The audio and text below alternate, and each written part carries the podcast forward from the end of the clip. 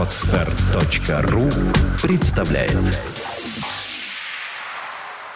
Сегодня мы э, рассматриваем геополитику XVIII века.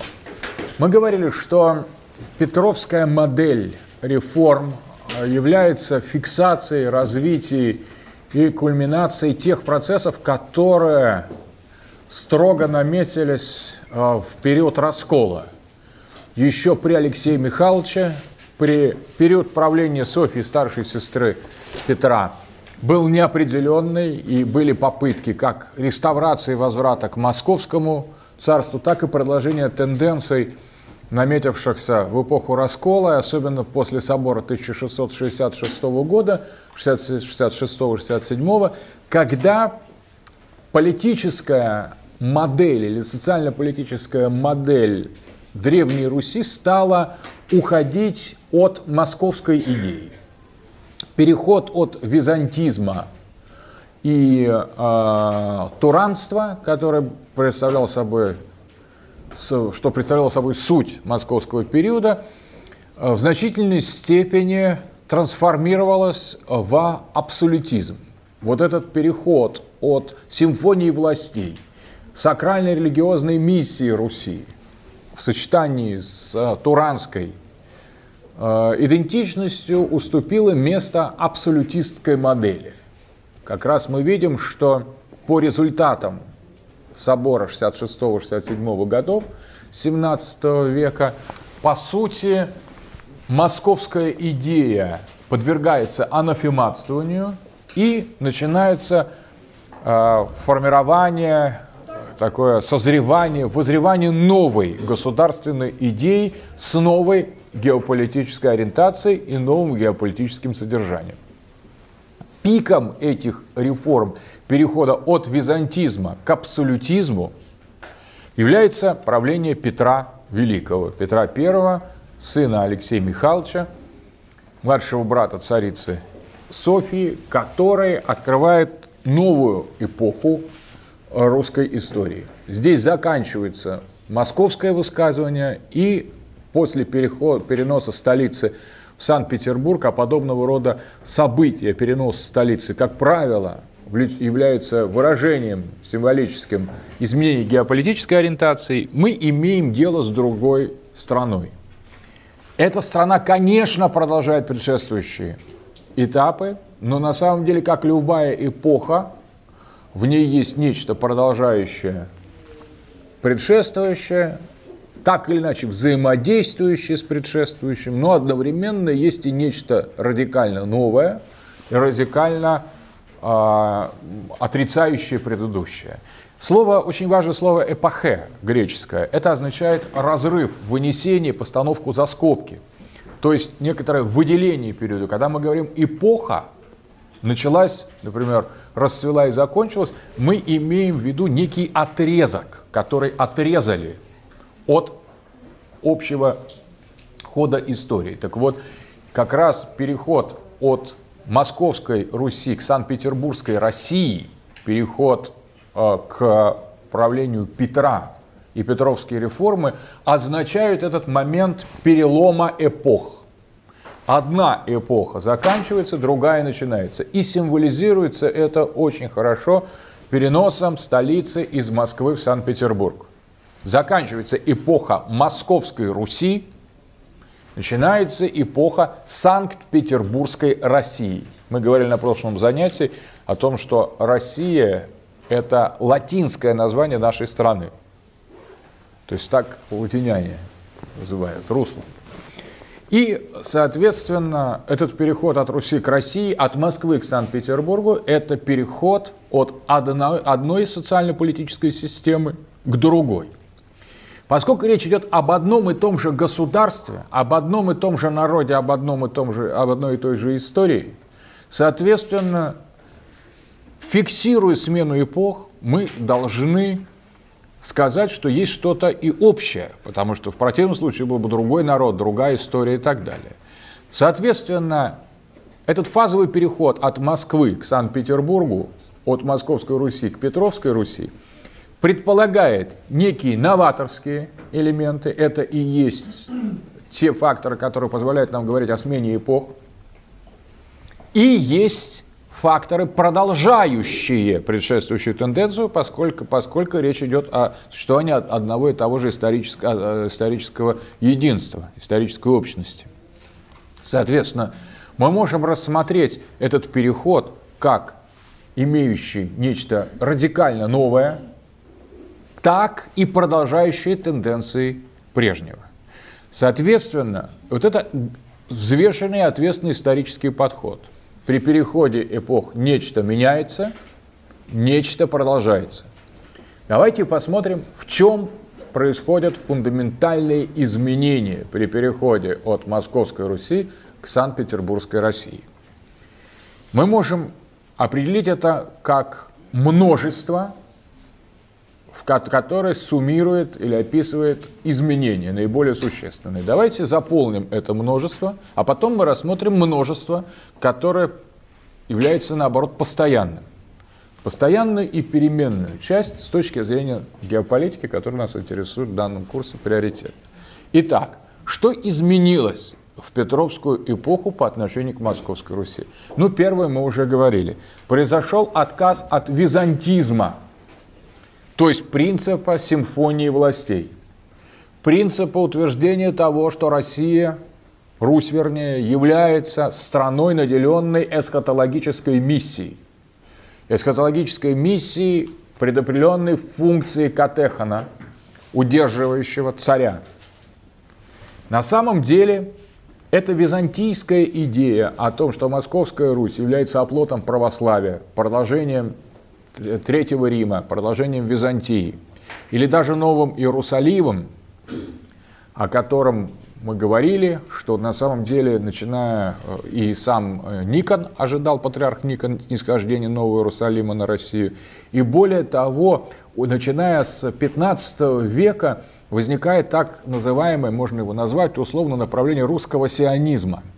То есть русские воспринимают свой народ как русский народ, как народ богоносный, таким же, как был ветхозаветный Израиль. И, соответственно, эта идея мистической избранности русских только не в начале, как евреев, а в конце, после, э, после уже христианского периода, когда христианский период завершается вместе с э, самой мировой историей, вот эта идея лежала в основании строительства, в частности, Успенского собора Кремля – а также, по мнению некоторых ученых, Коломенская осмыслялась как Илионская гора и храм, вот очень странный шатровый храм, который в Коломенском стоит, храм Вознесения Господня, был, собственно говоря, попыткой воссоздать храм э, без купола, как обычно, как обычно строились на Илионской горе, символизируя Вознесение Христа.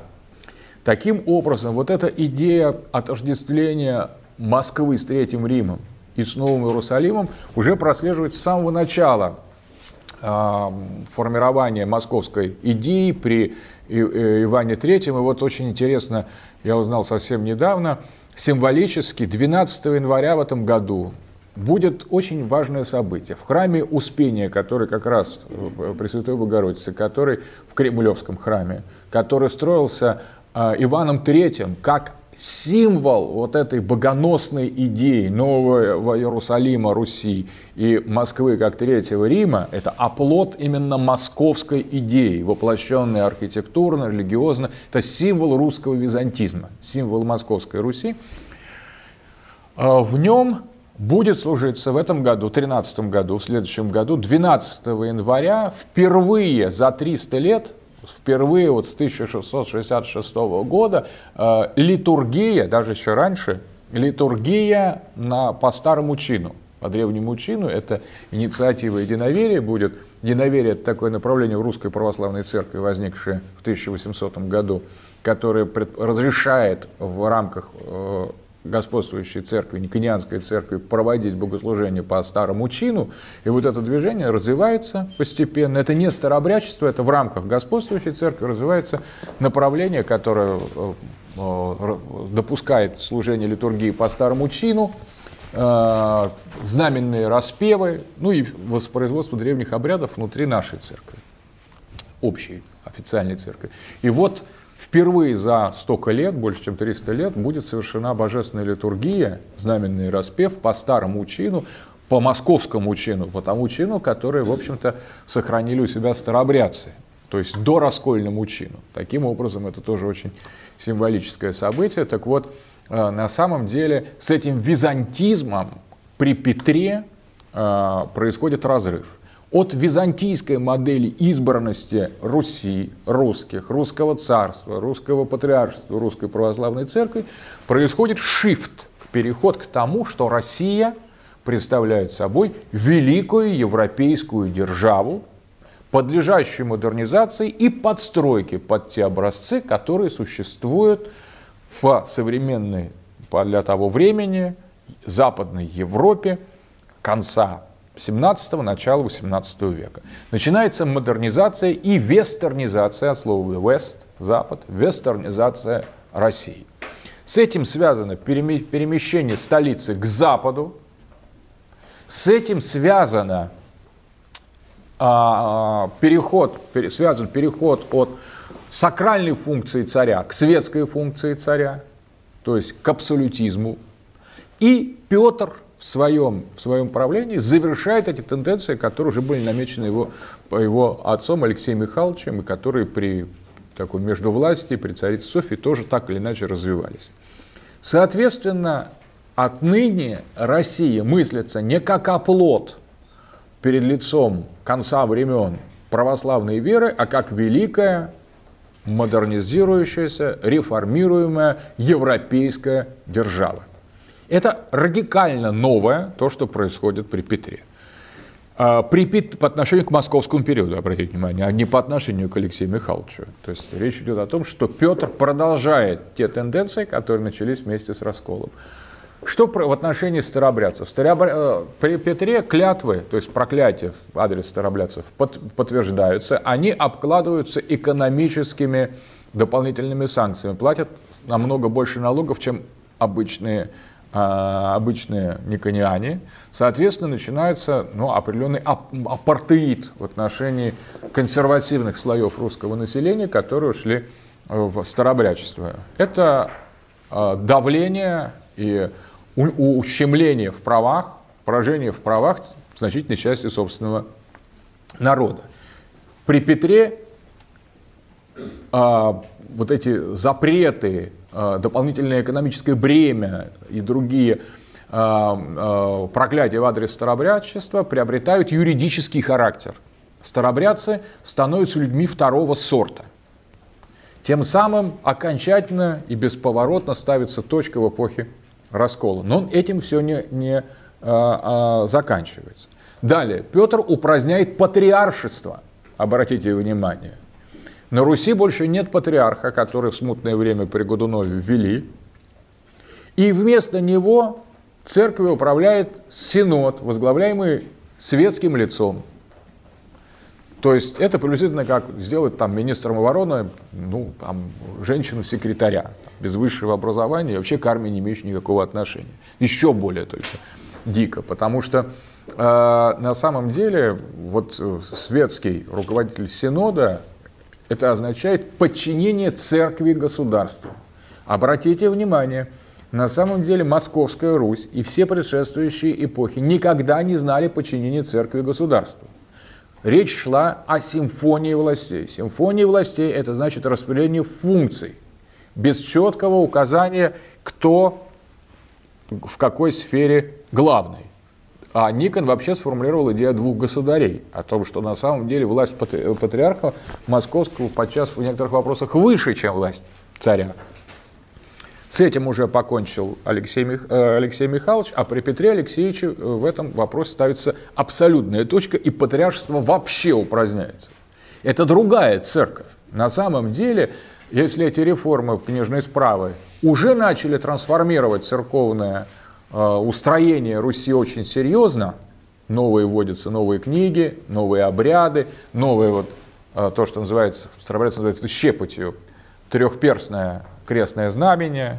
Вот это щепоть старобрядцы называют. А раньше крестились двумя перстами. Это вот такое двуперстное перстосложение. Причем, обратите внимание, здесь очень важно, что э, средний палец он пригнут немного, так, чтобы показать это Господь, э, э, преклонивший небеса. Это две природы Христа. Человеческое и божественное. Божественное символизируется с согнутым пальцем. Вот так вот крестились в Московской Руси, так до сих пор крестятся единоверцы и старообрядцы. Было заменено на щепоть. Щепоть – это та модель, которая до этого утвердилась в латинском мире, в католичестве, которую потом приняли под воздействием католиков уже гораздо позже греки, сами греки православные.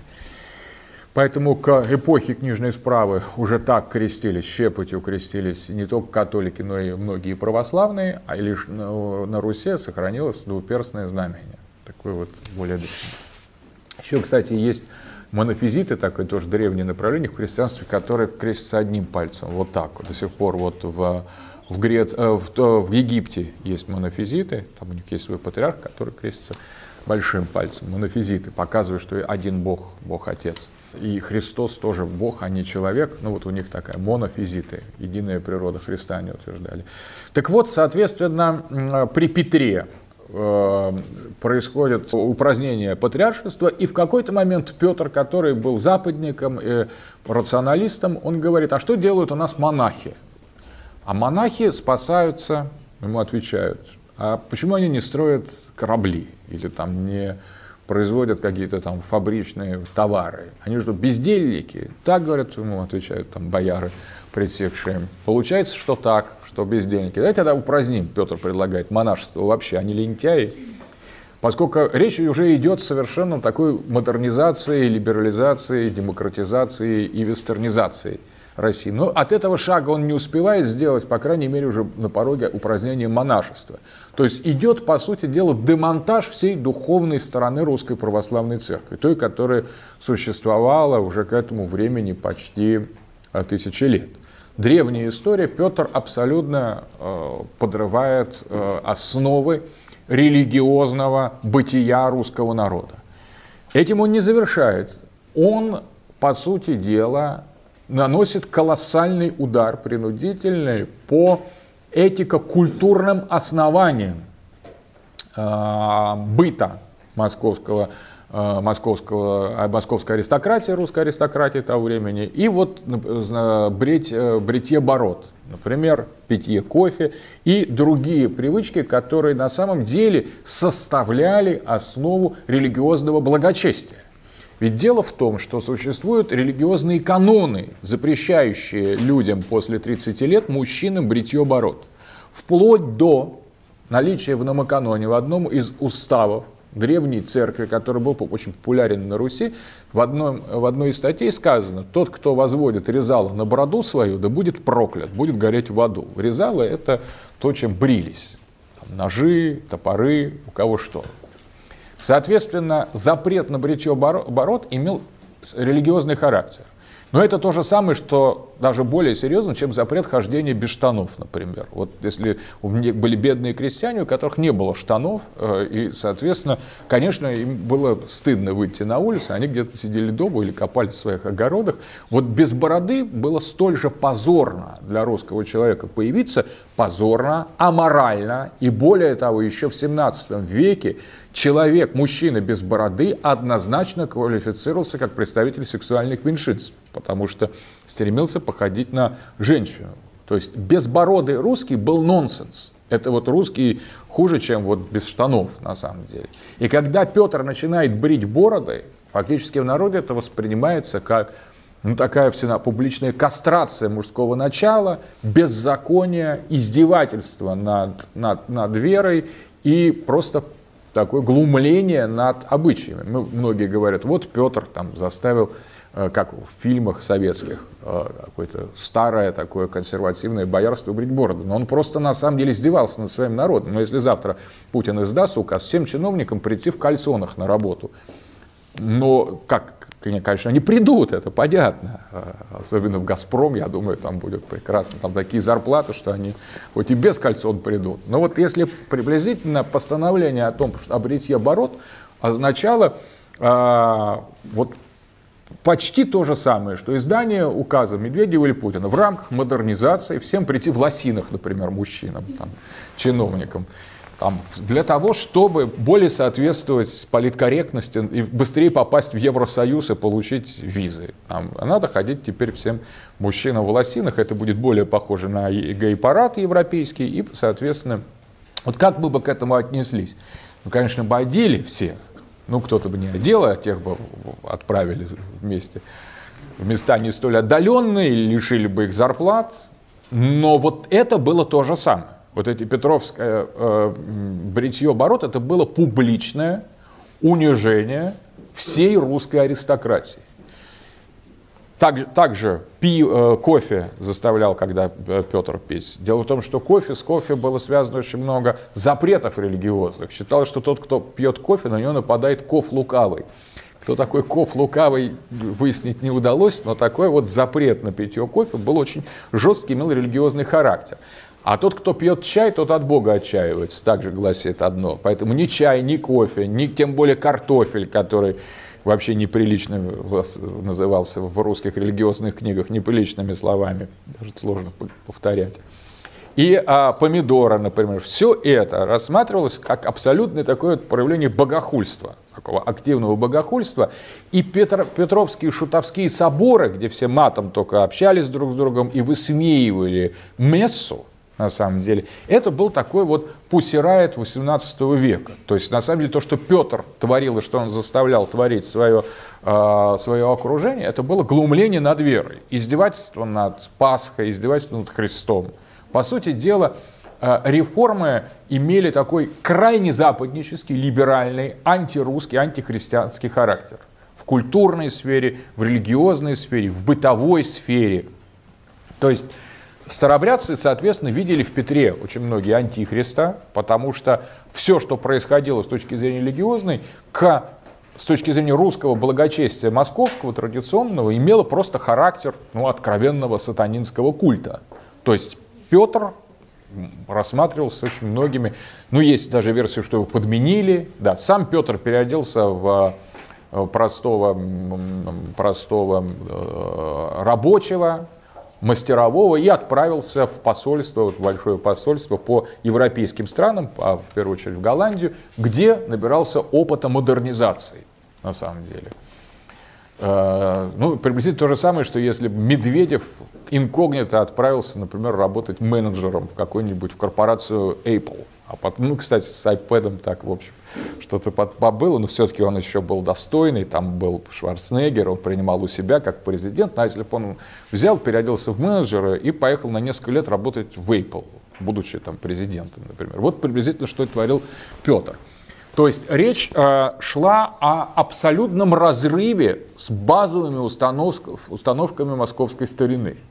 То Та, та степень модернизации, вестернизации и либерализации, демократизации, которая была при Петре с точки зрения разрушения основ веры, основ э, культуры, основ общества, это было просто беспрецедентно. То есть это было уничтожение, унижение, раз, разорение всего устройства русской жизни. При этом надо отметить, что касалось это в первую очередь высших слоев общества.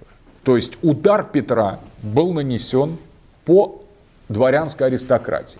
Эта аристократия, которая была русской, традиционно православной, консервативной, стала превращаться в нечто другое.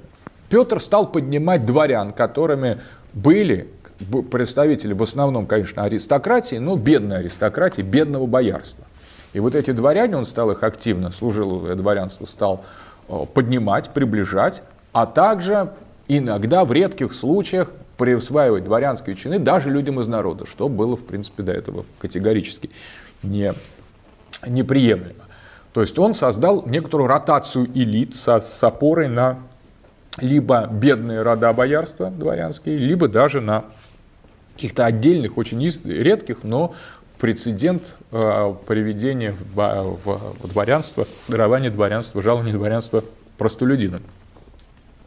Соответственно, это тоже была совершенно такая новаторская идея, но самое главное, что Петр поставил перед собой задачу создания новой аристократии. То есть вместо аристократии русской согласно Петру, должна быть аристократия не русская, европейская. Это осуществлялось тремя способами. Первое. Импорт иностранцев, просто создание вот здесь как раз кукуйской немецкой слободы, Лефортово, призыв иностранцев на служение в беспрецедентных количествах. Традиционно иностранцы служили, на, служили русскому двору, там многие лекари, отдельные военачальники были. Но тут иностранцев просто стали завозить массово. массово. То есть Петр решил поменять элиту с русской на европейскую. Это первый вариант. Соответственно, просто появление бешеного количества европейцев определяли новизну петровской элиты. Второе. Это были европеизированные русские. Те же самые с кофе, с участники шути, всех шутейских соборов, с бритыми бородами, говорящие на голландском, тогда был популярен голландский особенно. А, Петр, считается по преданию, способствовал созданию масонских лож, свободомыслию и, соответственно, привнесение модернизации, вестернизации, европеизации в русскую элиту которая сохранилась, боярскую элиту, дворянскую элиту, которая трансформировалась под влиянием заданных новых моделей под европейский стандарт. И третье – это набор уже совсем новых людей в эту элиту, хотя это было очень ограничено. Мы знаем, вот пример Меньшикова, а, а, Шапира, то есть даже представители этнических меньшинств попадали в эту элиту, но это все-таки единицы. И, конечно, это явление было экстраординарное. В основном, когда мы говорим о передаче при Петре полномочий от боярства к дворянству, речь идет все же о передаче, о возвышении худых родов, так называемых, или младших семей, младших детей боярской знати, которая на самом деле становится служилой и поднимается в ущерб таким князьям и крупной аристократии. То есть это та же аристократия, только помельче и более бедная, которая составила основу дворянского сословия. Соответственно, реформы, таким образом аристократия радикально вестернизируется. Э, Петр вводит также реформы табель о рангах, которые копируют европейские уложения и ставят точку в том балансе, который существовал в Московской Руси, где Э, в зависимости от знатности родов предполагалось те или иные занятия постов. Традиционно старшим боярским детям уходили традиционно те или иные кормчие, постельничьи, э, воеводы в тех или иных областях. Княжеским э, семьям необходимо было выдавать какие-то свои поместья в определенной области и так далее, и так далее. Все это имело в, московский, в московский период очень строгие, э, строгие основания Э, вытекающие из традиций. Петр же отменяет все это, вводит табель о рангах, то есть, по сути дела, э, совершенно такую абстрактную э, юридическую модель, регламентирующую отношения различных сословий в государстве. А, дальше, что происходит еще вот в, в церкви в этот период? Я уже говорил, что церковь подчиняется светскому лицу, оберпрокурору Синода, который вообще к церкви никакого отношения не имеет, и он становится главным. То есть главным становится тот, кто вообще никакого отношения не имеет, тем самым церковь становится инструментом государства. И когда говорят о том, что православие было государственной религией, так вот государственной религией в полном смысле слова православие стало в тот момент, когда полностью потеряло инициативу по-настоящему влиять на жизнь а, русское, русского общества, русской государственности. То есть сама церковь воспринимала это отнюдь не как большую радость, потому что ее позиции резко сократились. Что еще происходит? Внутри церкви, еще происходит на самом деле отказ от, собственно, православного богословия. В этот период идет вестернизация церкви, так же, как идет вестернизация элиты, светской элиты. Вестернизация и европеизация выражается в следующем, что Петр, по сути дела, ставит на высшие позиции в церкви уже в самой церкви, а не оберпрокурора Синода, представители либо филокатолических, либо филопротестантских тенденций. И вот, по сути дела, воспитанные э, воспитанные протестантами э, и воспитанные католиками церковные деятели начинают в рамках православия спор между собой. Стефан Еворский, например, воспитанник иезуитов, А, и, соответственно, он становится при Петре одним из главных, э, главных фигур эм, того времени. То есть, соответственно, в этот же период Дмитрий Ростовский, потом признанный Новобряческой церковью святым, осуществляет фундаментальную редакцию «Жития святых» по польским католическим образцам, откуда часто э, вычеркиваются просто чудеса, например, потому что чудеса, они не очень рациональные, и, соответственно, э, они, как бы сказать, коробят рациональное евро, европейское сознание, поэтому жития святых подвергаются, как кто-то там взлетел или остановил солнце, это все вот просто подвергается вычеркиванию. Соответственно, э, ничего общего с такой волшебной Святой Руси это уже не имеет. Это рационализация веры, рационализация теологии происходит.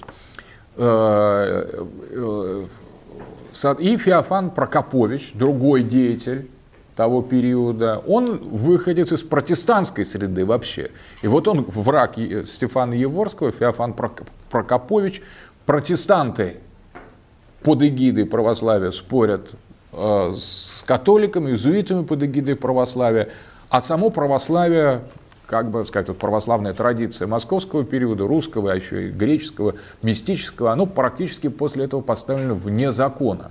Это тоже очень важно. Идет рационализация теологического дискурса. Это уже другая церковь во всех отношениях. Новообрядчество, которое на, начато было Никоном, теряет свои русские православные греко-мистические, восточно-византийские основы. Это другое, другая церковь, другое богословие. Светское, скопированное с западных образцов. И вот параллельно с этим происходит очень интересный социологический феномен. Это этни, смена этнического состава клира, священников. Это очень любопытно, что при в рамках общей модели на вестернизацию при Петре преимуще, э, преимущественными э, полномочиями для того, чтобы быть рукоположенным священства, обладают выходцы Западной Украины. Это представители в значительной степени тех зон Киевско-Могилянской академии, которые находились под мощным униатским или напрямую католическо-иезуитским влиянием. С этим массовым набором э, малоросов в священное э, сос, э, в иерей, в попы, происходит вестернизация обрядов. То есть, например, укрепляется не только укрепляется щепость троеперстия, но и происходит переход от традиционного для Московской Руси трехпогружательного крещения – крещение католико-униатским способом, то есть путем окропления, а, либо неполного погружения, либо омовения. На самом деле такого рода крещение не считалось действенным в Московской Руси. И до сих пор церковные традиционалисты предлагают даже перекрещивать или дополнять людей, которые получили обливательное или окропительное крещение. Полное крещение в любом возрасте, взрослого или, или младенца, осуществляется путем трехкратного полного погружения в купель, или там в реку, или в специальную для взрослых были баптисерии, такие места для крещения, переворачивание его три раза по часовой стрелке во имя Отца и Сына и Святаго Духа. Вот это полное погружательное крещение считалось на Москве единственным православным христианским крещением. И если человек по каким-то соображениям не мог его получить, то когда он приезжал в Москву, его проходил э, обряд дополнения, так называемый, когда его все-таки погружали, и, как бы сказать, крещение было уже несомненным. Так вот, в католицизме и под воздействием э, западной, западной церкви произошел отказ давно уже от трехпогружательного и переход к окропительному крещению, когда просто брызгают или обливают. Обливательное или окропительное крещение. Приезжающие священники из Малороссии в тот период привносят с собой этот обряд, который настолько укрепился, что до сих пор, несмотря на неоднократные постановления патриарха Алексия II покойного, нынешнего патриарха, крещение сплошь и рядом в русских церквях происходит по этому католическому окропительно-обливательному чину. Соответственно, люди оказываются не крещенными, а обливанцами или окропленцами. Соответственно, а, несмотря на то, что есть указание патриарха крестить правильно, по-православному. И а, здесь, конечно, нет такой сейчас строгости, Сейчас признается это крещение окропительное, но не, настоятельно не рекомендуется. Почему до сих пор процветают такие обычаи? Потому что если вот вы посмотрите, как это неудивительно, на сегодняшний этнический состав священства в Русской Православной Церкви, мы увидим там огромное преобладание украинцев, именно малоросов. Это священство традиционно является представителями малоросских родов. И это все начинается с Петра, и даже э, я э, видел такой документ, очень интересный, Петровского периода, когда ставится вопрос о том, можно ли положить, рукоположить в архиереи, то есть в епископы, человека не украинского, не малоросского происхождения. То есть, по сути дела, было такое как бы расовое гонение на великороссов в сфере религиозной. То есть великороссы подозревались в старообрядчестве, или в симпатиях к старому московскому укладу. То есть любой великорос, то есть московит восточный, уже был подозрителен в XVIII веке как носитель крамолы, воплощенный в том, что он, скорее всего, был бы носителем московской идеи. А эта идея была крамольной при Петре заставляющий подозревать в возможном старообрядчестве. Вот смотрите, какой фундаментальный переход в, цели, в области религиозной и политической. Итак, да, при этом еще очень важный социологический элемент, отмеченный евразийцем князем Николаем Трубецким. Евразийцы, э, в частности Трубецкой, показали, проделав очень интересное исследование костюмов того времени, 17-18 э, века, как меняется принципиальная модель а, одежды высших и низших слоев общества. До 17 века различие между элитой и массами, между аристократией, боярством и простолюдинами состояло не в выкроях, выкройке костюма и не в структуре костюма, а в качестве материалов. То есть у бояр и князей те же самые элементы одежды, и мужской, и женской, были из дорогих тканей, из парчи, украшены разного рода э, дорогими э, камнями и э, узорами. А одежда простолюдина точь в точь по своему покрою, по структуре, по количеству предметов, одеваемых мужчиной и женщиной, воспроизводила тот же самую, ту же самую модель, но сделанную там из дерюги, из мешковины, из грубых дешевых тканей. Но структура костюма была одна.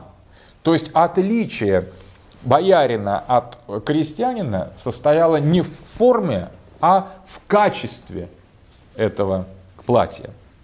После Петра происходит резкое разделение форм, покроев и предметов одежды у а, аристократов и у простолюдинов. То есть на самом деле возникает расщепление нашего общества визуальным образом. Теперь не только качество костюма отделяет э, высшие слои от низших, но их форма. Аристократия одевается на европейский манер, в рейтузы, обтягивающие типа лосинов, э, носят э, парики, букли, хвостики, которые старобрядцы считали, что это признак того, что змеи у них под париками. Такие э, косички, и вид э, и одежда аристократа после Петра во всех смыслах, и с точки зрения покроя, и с точки зрения формы, и с точки зрения количества, качества и э, внешнего вида предметов радикально отличается от крестьянских простолю... Э, от одежды простолюдина. Общество раскалывается по визуальному признаку. Вместо одной России, Руси, в которой э, различие, конечно, было фундаментально, естественно, между правящими элитами и массами, возникает два мира. При этом эти два мира, дворянство и простолюдины, начинают все дальше и дальше обосабливаться.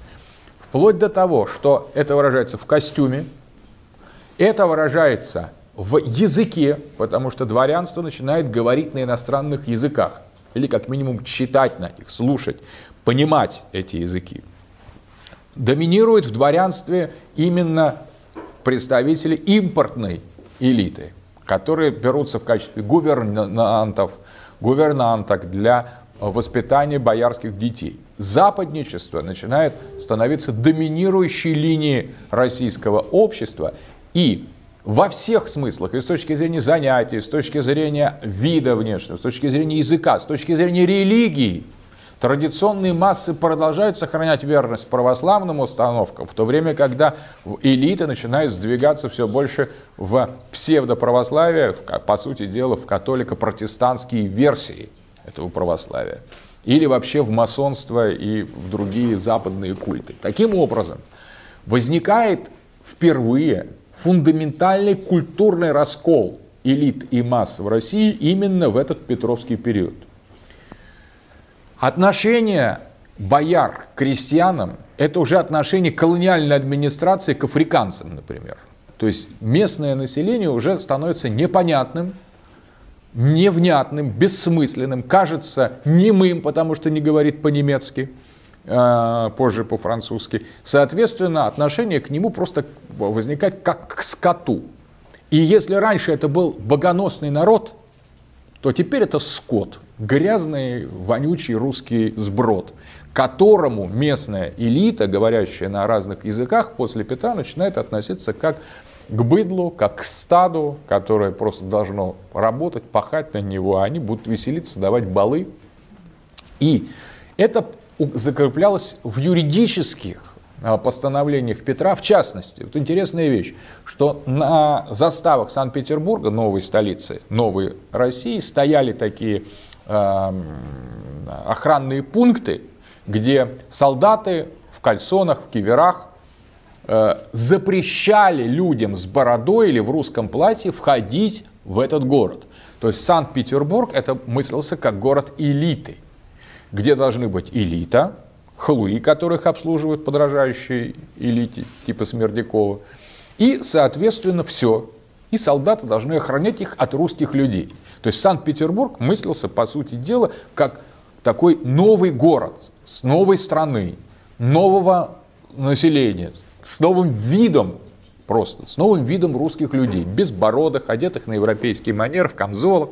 И даже если они были попроще, если это была дворня какая-то, все равно они, подражая господам, старались быть европейцами. Вот э, в образе Смердякова, незаконно рожденного сына Карамазова, э, Достоевский описал этот тип вот, э, классического петербуржца. Это такой вот, э, он, э, Смердяков говорит, что было бы очень хорошо, если бы образованная нация завоевала бы необразованную. То есть, имея в виду, что хорошо бы, если бы французы победили в войне 12 года. Ну и приблизительно также и остальные его гениальные идеи, которые сегодня можно услышать в полной мере на эхо Москвы всю панораму развитой смердяковщины. Это классическое русское западничество Петровского периода, подражающее западным образцам, не понимающий и презирающий свой собственный народ, считающий темным, грязным, скверным всю его предшествующую московскую историю. Это новая эпоха, Санкт-Петербургский период, которая с точки зрения социокультурной и политической длилась до 17 года. Вот эта эпоха. При Петре были сформулированы основные принципы того социально-политического устройства, который преобладал в этот период западничество, разговор на двух разных языках, на русском для масс, на европейских для элиты. Совершенно два разных мировоззрения, по сути дела, два разных понимания религии.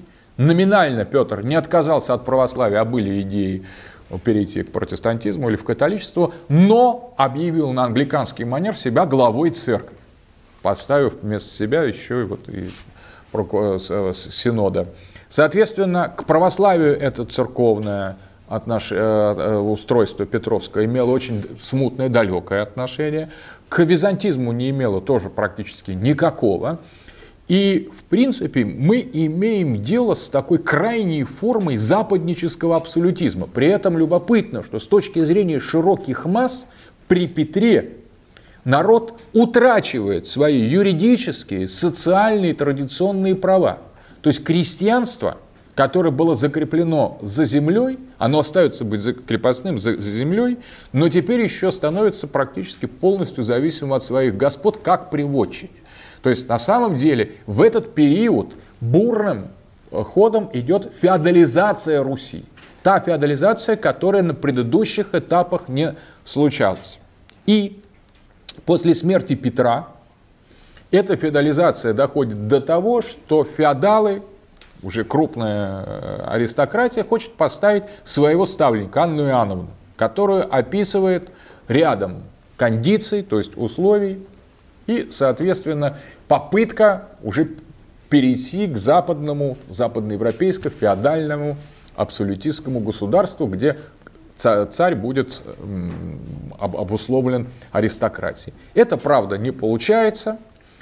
И, тем не менее, вот эта тенденция по закрепощению дальнейшему крестьян, то есть ущемлению в правах широких русских масс, переход от православия к псевдоправославию под западной эгидой, переход от русской элиты к евровестернизированной элите, переход от типа русской, московской, византийской, туранской государственности к европейской крупной державе с воспроизведением всех основных параметров европейских государств того периода, 18 века, все это в полной мере является доминантой эпохи Санкт-Петербурга, Санкт-Петербургского периода русской истории.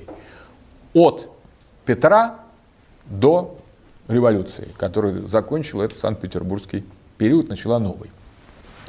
При Петре закладываются все основные модели этой новой эпохи, и действительно эта эпоха практически длится до 17 1917 года, 200 лет, имеет свои истории, мы сейчас свои, свои колебания, свои особенности, мы их будем рассматривать, но вот это изменение социокультурной матрицы, социологической структуры общества, оно было колоссальным. Это, по сути дела, другая страна с другим укладом, с другим соотношением масс и элит, с другой формой социальной стратификации, с другим набором базовых ценностей. И, по сути, кажется, что это почти конец и антитеза московского периода. Так оно и было. Обратите внимание, что формально уже на соборе 1666-67 годов идея московская отвергается. Собор 100 главы 1551 года рассматривается как небывший. Даются совершенно новые установки на будущее, которые при Петре достигают своей, своего апогея и кульминации. Старобрядцы видят в этом о, смену символической Москвы на Вавилон. Москва и русская государственность, которая была Святой Русью, становится антисвятой Русью. Поэтому старобрядцы начинают воспринимать мир, в котором они живут, как ад – как социальный ад, Русь становится антирусью, центр становится источником зла, и старобрядцы бегут на периферию, а периферия становится центром. Тоже очень интересный момент. Москва оказ... меняет свои позиции. Если раньше Москва была центром святости Святой Руси Третьим Римом, то Рим теперь отправляется в бега, в гаре, в пустынь, на периферию. И там, в глуши, в народе, на, в Сибири, на севере, где-то далеко за пределом вот этого общественного внимания и государственного, государственного, государственного надзора сохраняется Третий Рим, московский, э, московский дух, московская идея в форме старообрядчества. И также многие э, обычаи, многие обряды, многие традиции сохраняются с московского периода в глубинах русского народа, крестьянства, в то время, когда на уровне политических элит с ними происходит разрыв. По сути дела возникает деление, если угодно, на два народа. Один народ элиты со своим языком, со своими обычаями, со своими привычками, со своими костюмами, со своими ориентациями, которые мыслят себя частью европейской цивилизации, может кривой, периферийной, но европейской, и подавляющее большинство населения, которое крестьянство до 95% доходило в течение этого всего Санкт-Петербургского периода, то есть основная масса населения мыслит себя вообще совершенно по-другому. Она не ушла по-настоящему из Московской Руси, то есть у нас массы остаются московскими, а элиты мигрируют в Санкт-Петербург. Это очень показательно. Московскими не в смысле городскими, понятно, а в смысле Московской Руси. Социологически являются московскими. То есть византийско-туранскими являются массы, и европейско-феодальными являются элиты. Два народа. Здесь уже можно увидеть прото-белых и прото-красных, обратите внимание. При Петре вот где происходит фундаментальное расслоение русского народа на верхи и низы. Не в 17, не в 16, не в 15, не в 11, не в 12, ни в каких раньше, ни в предыдущих историях. По-настоящему оппозиция между верхами и низами начинает, начинается после раскола, когда это развлечение приобретает культурный, почти этнический, лингвистический, социальный, жесткий характер. Два народа. Верх, верхи и низы. И низы, и верхи принадлежат к разным городам к разным эпохам.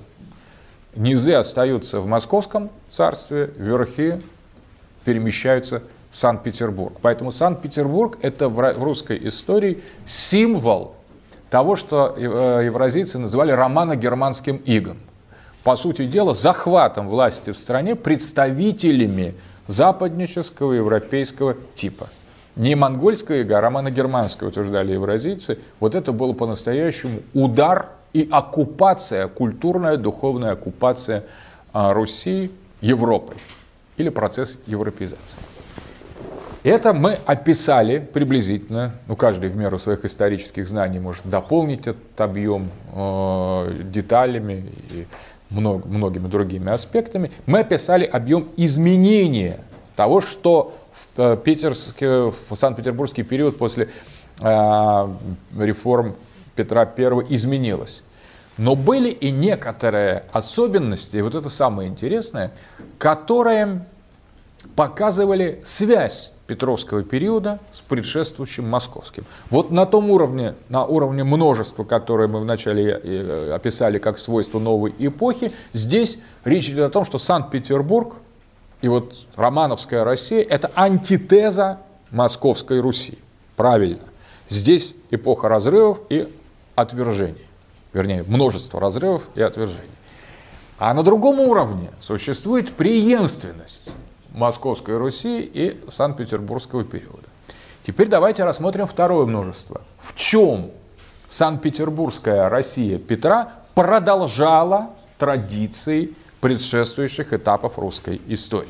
Это нам необходимо для того, чтобы подойти к заключению о том, каково, как, как, как, каким же был по-настоящему геополитический смысл этой эпохи? Вот с одной стороны мы увидели изменения. Теперь давайте посмотрим другую сторону.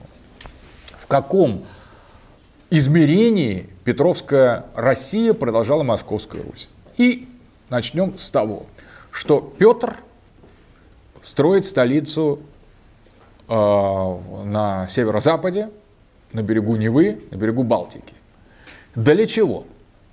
Нам часто, вот если мы посмотрим с точки зрения первого множества, для того, чтобы уйти от Москвы, от как Третьего Рима, и пойти в Европу, чтобы от московско-византийской столицы, от византийской столицы, русско-византийской столицы, от Третьего Рима перейти к европейскому образу жизни и участию в Европе. Правильно. Это верно. Но что хочет Петр в Европе? кроме пушек, кораблей, кофе, он еще хочет Европу завоевать. Он пробивает окно в Европу, и в это окно появляется не только там протянутая рука дружбы, но и пушка. Жерло русской пушки, которая немедленно начинает стрелять по Европе. То есть это, конечно, прекрасно, что Петр европеизируется, но он двигается в Европу с русскими войсками – и начинает с Европой воевать. Он говорит, вы все друг с другом воюете? Воюете, и мы будем воевать. Итак, мобилизуется русская военная мощь, которая начинает просто довольно жестко и успешно воевать с европейскими державами, отстаивая, расширяя свои национальные интересы. И первым переломным моментом является победа над шведами.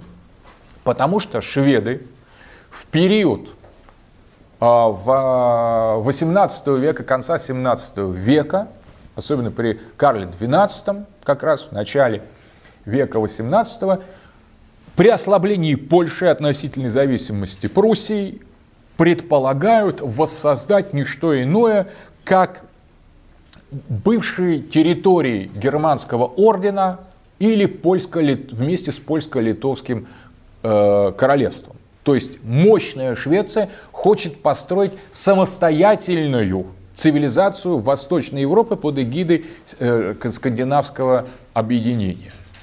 Это очень серьезная претензия, потому что Польша к тому времени слабеет, уже не может самостоятельно проводить политику и становится зависимой либо от Москвы, либо от Западной Европы, либо от Швеции. Шведская мощь нарастает. И вот Россия в тот период имеет все шансы получить интегрированную под шведским началом европейскую силу.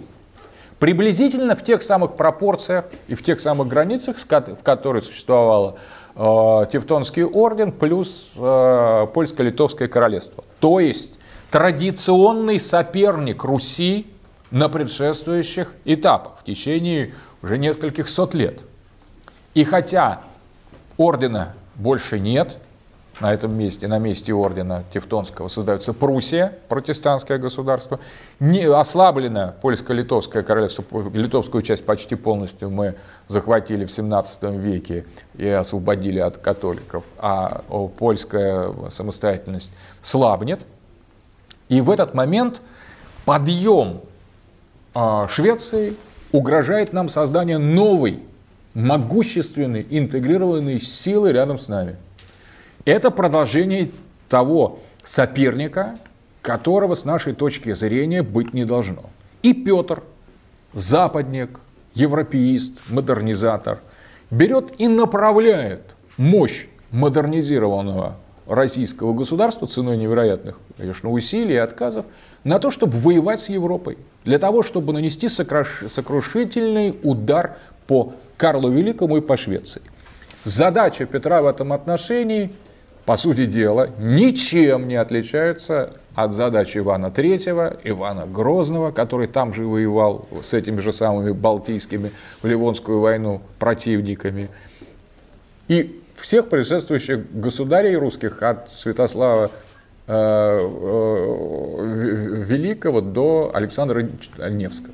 То есть Петр воюет с Европой, он воюет с Западом, но берет его определенной технологии. Смотрите, здесь мы видим совершенно другой аспект петровских реформ. Петр занимается европеизацией для более эффективного э, противодействия Европы.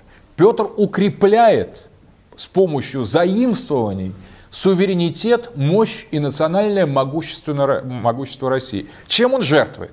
Как Никон уже пошел по этому пути, он жертвует культурной идентичностью России. Никон начал этот процесс. Но ради чего Никон начал это? Помните? Для того, чтобы Московское царство стало вселенским. А Петр не для этого ли делает? Другое, он опять выбрасывает нашу идентичность. Еще раз повторяю жест Никона. Еще раз повторяю жест Алексея Михайловича, своего отца. Он говорит, содержание, русское содержание неважно, им можно пожертвовать. Была бы русская мощь. И тут Петр оказывается наследником самых радикальных московских, евразийских, византийских правителей.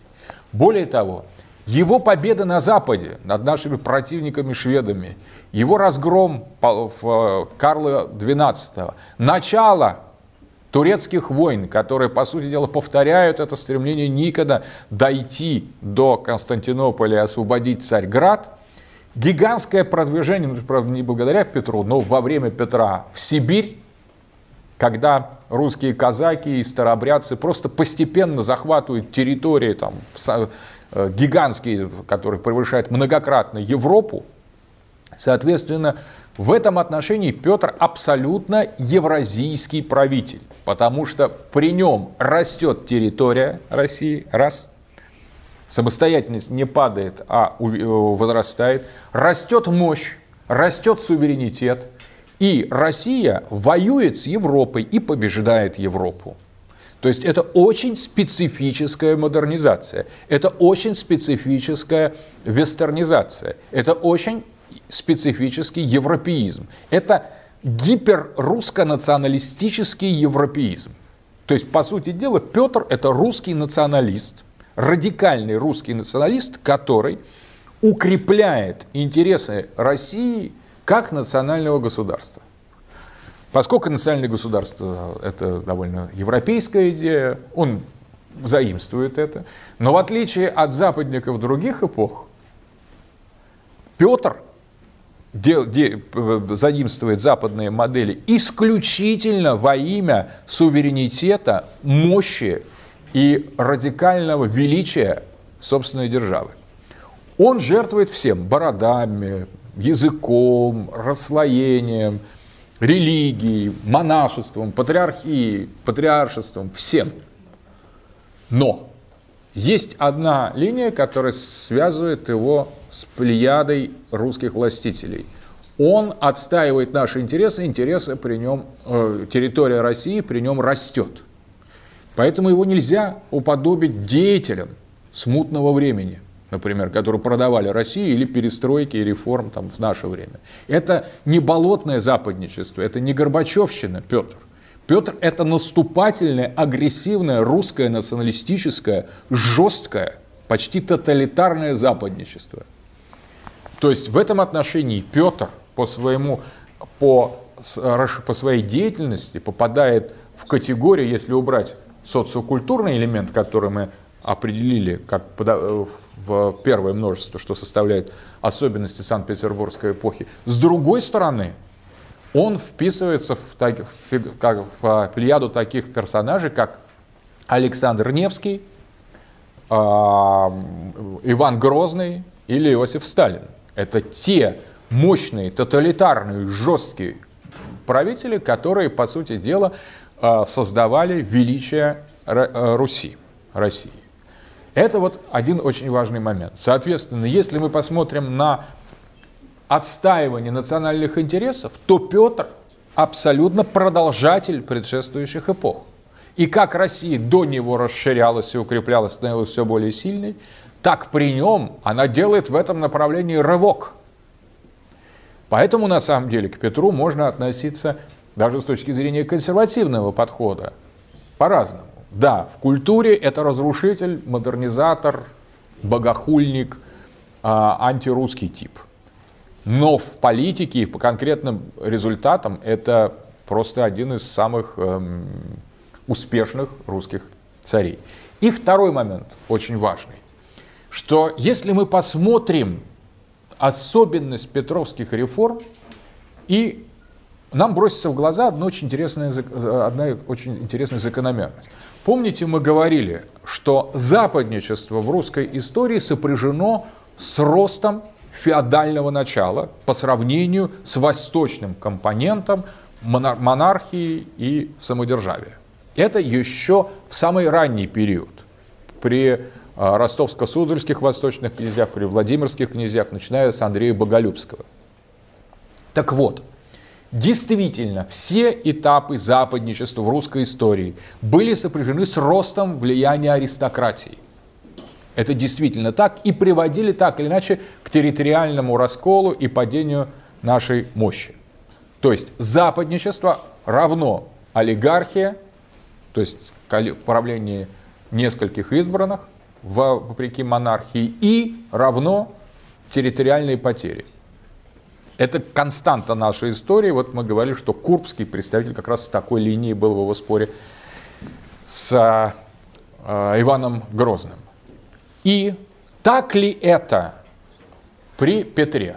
Так ли это в Санкт-Петербургский период при его последователях, при Анне Иоанновне, Екатерине I, при Екатерине Великой? Так ли это в течение всего 18 века? И тут мы видим некоторую закономерность, очень интересную, которая объясняет нам социологически феномен этой, этого подъема Руси своей, с точки зрения национальных интересов в период западника. Дело в том, что Петровское западничество не влечет за собой по-настоящему подъема аристократии. Это западничество деспотически восточного образца. То есть Петр за свою элиту на самом деле репрессирует так же, как ее репрессировал Иван Грозный или Сталин. Петр не ставленник элит. Петр самосброд и, самоде... самосброд и самодержец. Он деспот. И по большому счету, самое главное в его правлении – это абсолютный авторитаризм. Он не обращает внимания ни на что. Это гипердиктатор, для которого ни традиция, ни право, ничего не имеет значения. Имеет значение только его воля. И вот это тоже особенность петровских реформ, которая делает его более похожим на Ивана Грозного или а, Андрея Боголюбского, то есть крупных, великих деятелей именно самодержавной Восточной Руси, и отличает его от западников.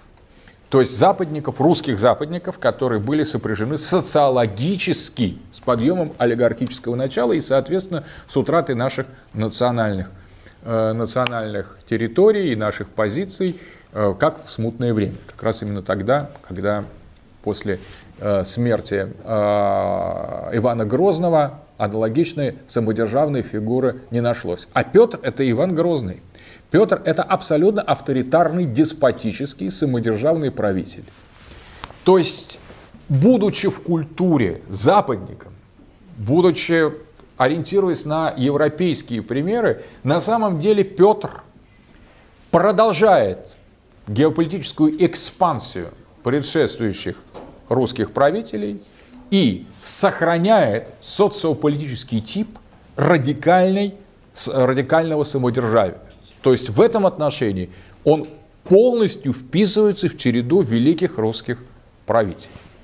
Это второе множество Петровского периода показывает, наоборот, полную связанность предшествующих периодов русской истории и Петровского эпохи. Более того, все последователи Петра, все царицы, удачные, неудачные, недолго царящие и э, долго царящие, как Екатерина Великая, при, и, и при Павле, то есть весь 18 век, первая половина Санкт-Петербургского периода, мы видим одно и то же обстоятельство. Западничество в культуре, расслоение народа на элиту и массы, это делает эту эпоху отдельной от предыдущей, и постоянное приращение русских земель. При каждом из этих правителей территория России растет. Никаких территориальных уступок серьезных мы не делаем. Мы только захватываем и захватываем все новые и новые земли. Мы ведем оборонительные наступательные войны и укрепляем в течение всего XVIII века национальный суверенитет и самобытность, как политического независимость, самобытность в, в политике, как политическую свободу Российской империи. Соответственно, элита становится западнической, а геополитика остается евразийской. И вот весь 18 век таким образом мы видим вот этот Э, этот парадокс наложения двух множеств. Одно из них новаторское, инновационное, реформаторское, вестернизаторское, разрывающее с предшествующими этапами, а другое продолжающее эти этапы. То есть на самом деле не просто продолжающий, а при Петре происходит всплеск и укрепление русской геополитической мощи.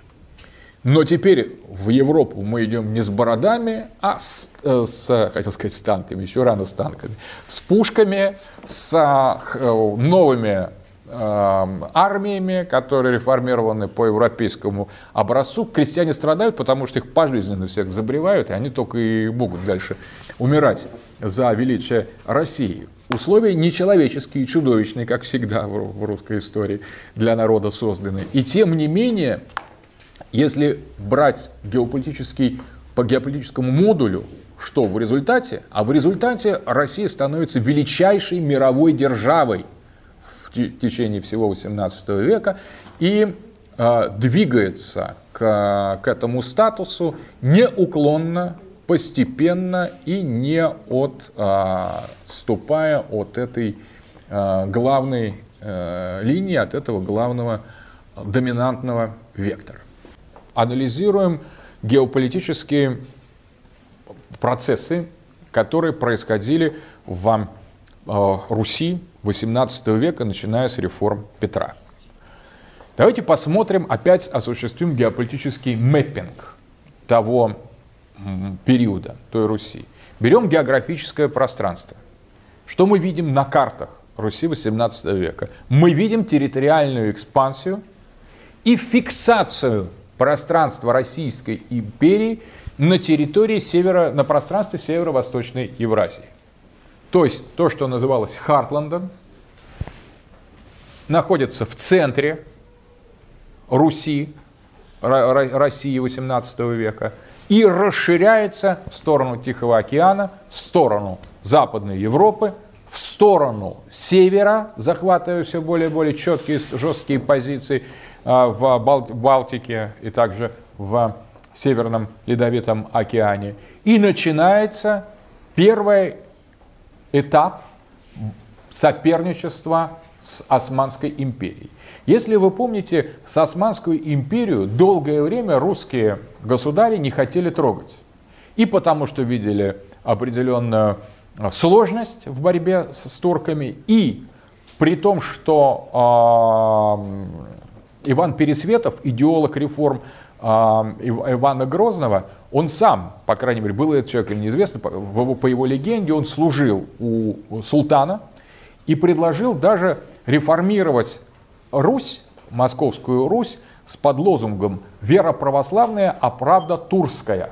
Потому что он излагал такую идею, что а, модель опоры а, турецких османских султанов на новую аристократию, на новых людей – которые основываются не на своей знатности, а на своей преданности султану, это принцип, который способен э, обновить и укрепить русскую государственность. Это было положено в основу опричнины. То есть на самом деле, несмотря на то, что Россию давно пытались вовлечь западные державы в конфликты с Османской империей, русские в московском периоде отказывались от этого – и именно, в первую очередь, потому, что первоочередной задачей была борьба с Литвой и с Польшей.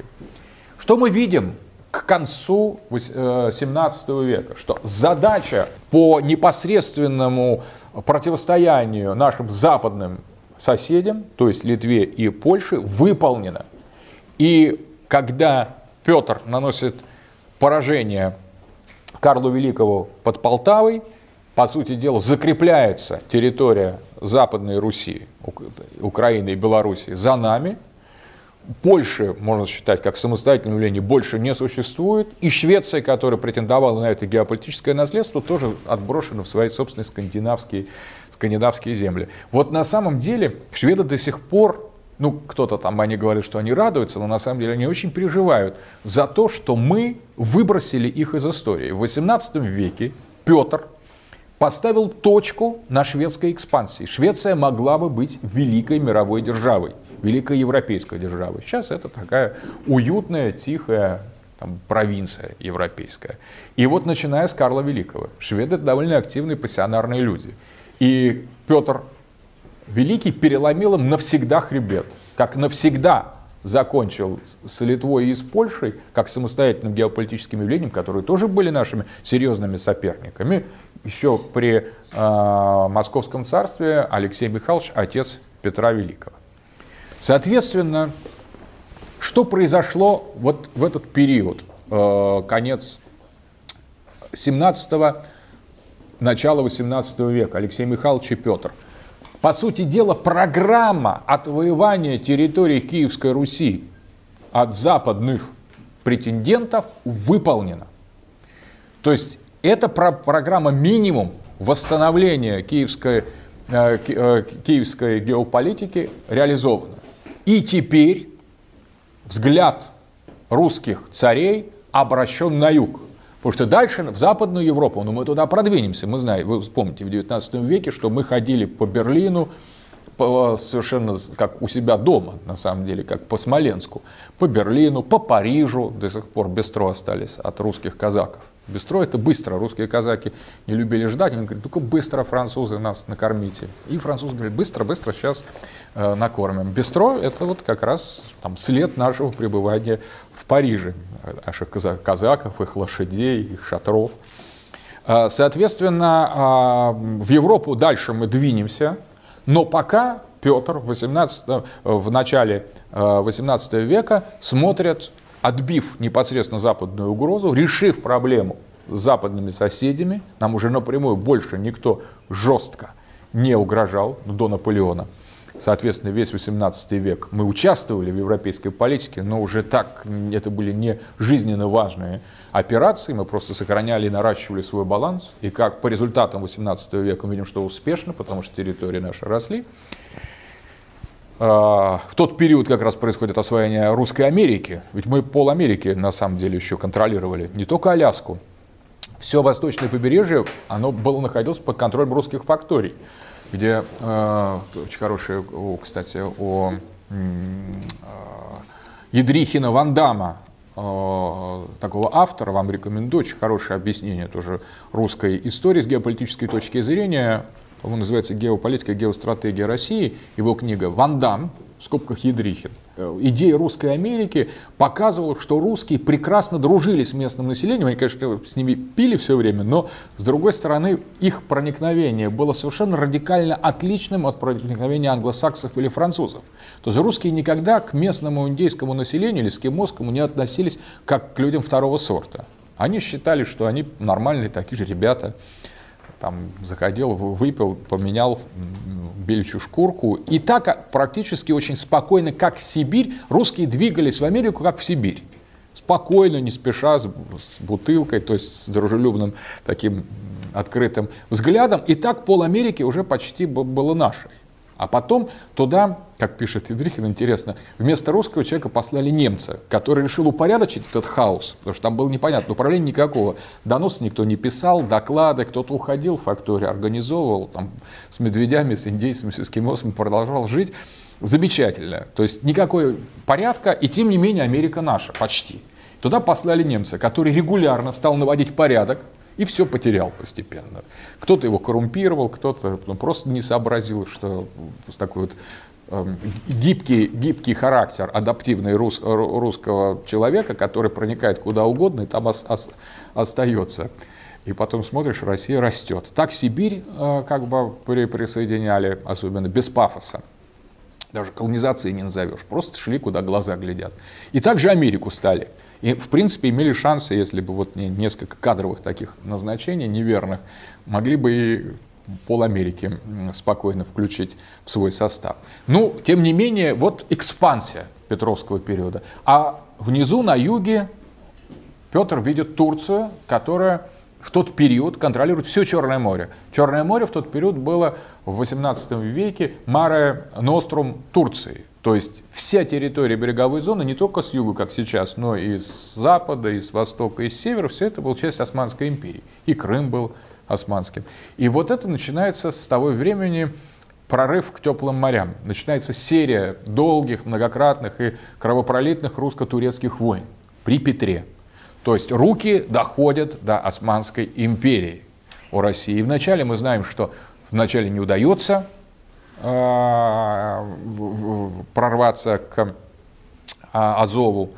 А, битва идет страшная. Петр как раз и развивает свой флот, строит, проводит свою модернизацию, в том числе и для того, чтобы Россия смогла выйти на этот южный рубеж. Но в течение всего 18 века, мы знаем, проходят эти начатые Петром русско-турецкие войны в бесконечном количестве, которые то возобновляются, то затихают. Таким образом, Россия рвется к теплым морям. Итак, геополитически экспансия во всех направлениях расширение вокруг Евразийского центра. Соответственно, 18 век с геополитической точки зрения на карте мы видим первый слой географический, расширение зоны контроля Евразии. То есть чистый телорократический элемент. Здесь однозначная оценка. Дальше, политические. Россия интегрирует все это в свой состав. Россия растет политически. Соответственно, политический и географический фактор представляет собой экспансию. Дальше. Э, укрепление самодержавной власти. Тоже телурократический элемент, мы об этом говорили, который вписывается в эту тенденцию. И социальный элемент наличия русской массы, как носители архаического, традиционного русско-евразийско-славяно-туранского начала – продолжает быть доминантной социальной массой всего этого образования. То есть на самом деле мы иногда забываем, мы говорим о Петре, мы говорим об, э, об элите, мы говорим о Бероне, о Екатерине Великой, но мы забываем, кто реально создавал и строил эту страну. Ее создавали простые русские люди. Крестьяне, которые пахали землю, воины, крестьянские дети, которые сражались в армиях, русских армиях, обычные прост, простой сельский клир, который духовно опекал нашу страну.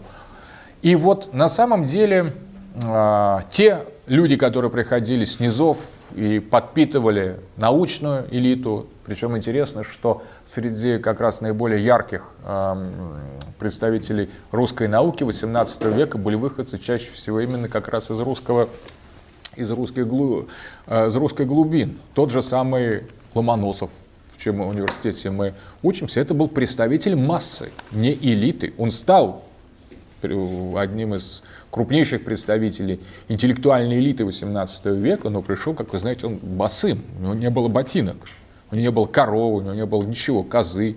Было, было только русское, русское сознание, русский ум, русский дух, и он на самом деле стал основателем а, русской науки сам, самобытный, самостоятельный, всю жизнь боролся с немцами для того, чтобы утвердить самобытный взгляд на Россию, нашу историю, нашу культуру.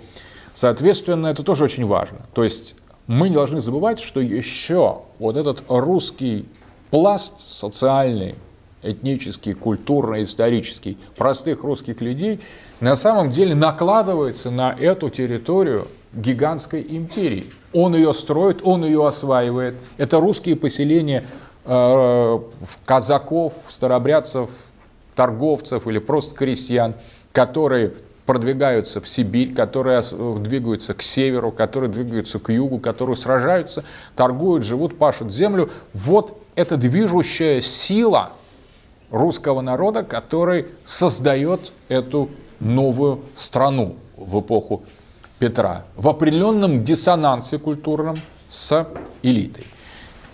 Еще что мы видим? Еще мы видим западничество. Вот это особое совершенно, как бы сказать, особую надстройку над русским обществом того периода, который в течение всего XVIII века является доминирующей. И это как раз выпадает, эта ориентация на модернизацию, европеизацию и вестернизацию неким образом контрастирует с другими геополитическими факторами. То есть мы имеем дело с телурократической, континентальной, туранской державой, с архаическим обществом и жесткой самодержавной властью, все признаки евразийства и телурократии, но параллельно на это наложена западническая, вестернизаторская надстройка. По результатам геополитическим мы видим в основном движение преемственности. Это выражено в границах и пропорциях населения. А здесь можно сказать так, модернизация с точки зрения социологической тождественна пропорции сельского и городского населения. Что такое модернизация? Модернизация по-настоящему э, является осуществленной после того момента, когда 51% населения проживает в городах. У нас 90% населения Руси до 30-х годов 20 века жило на территории, в пространстве села, то есть вне городов.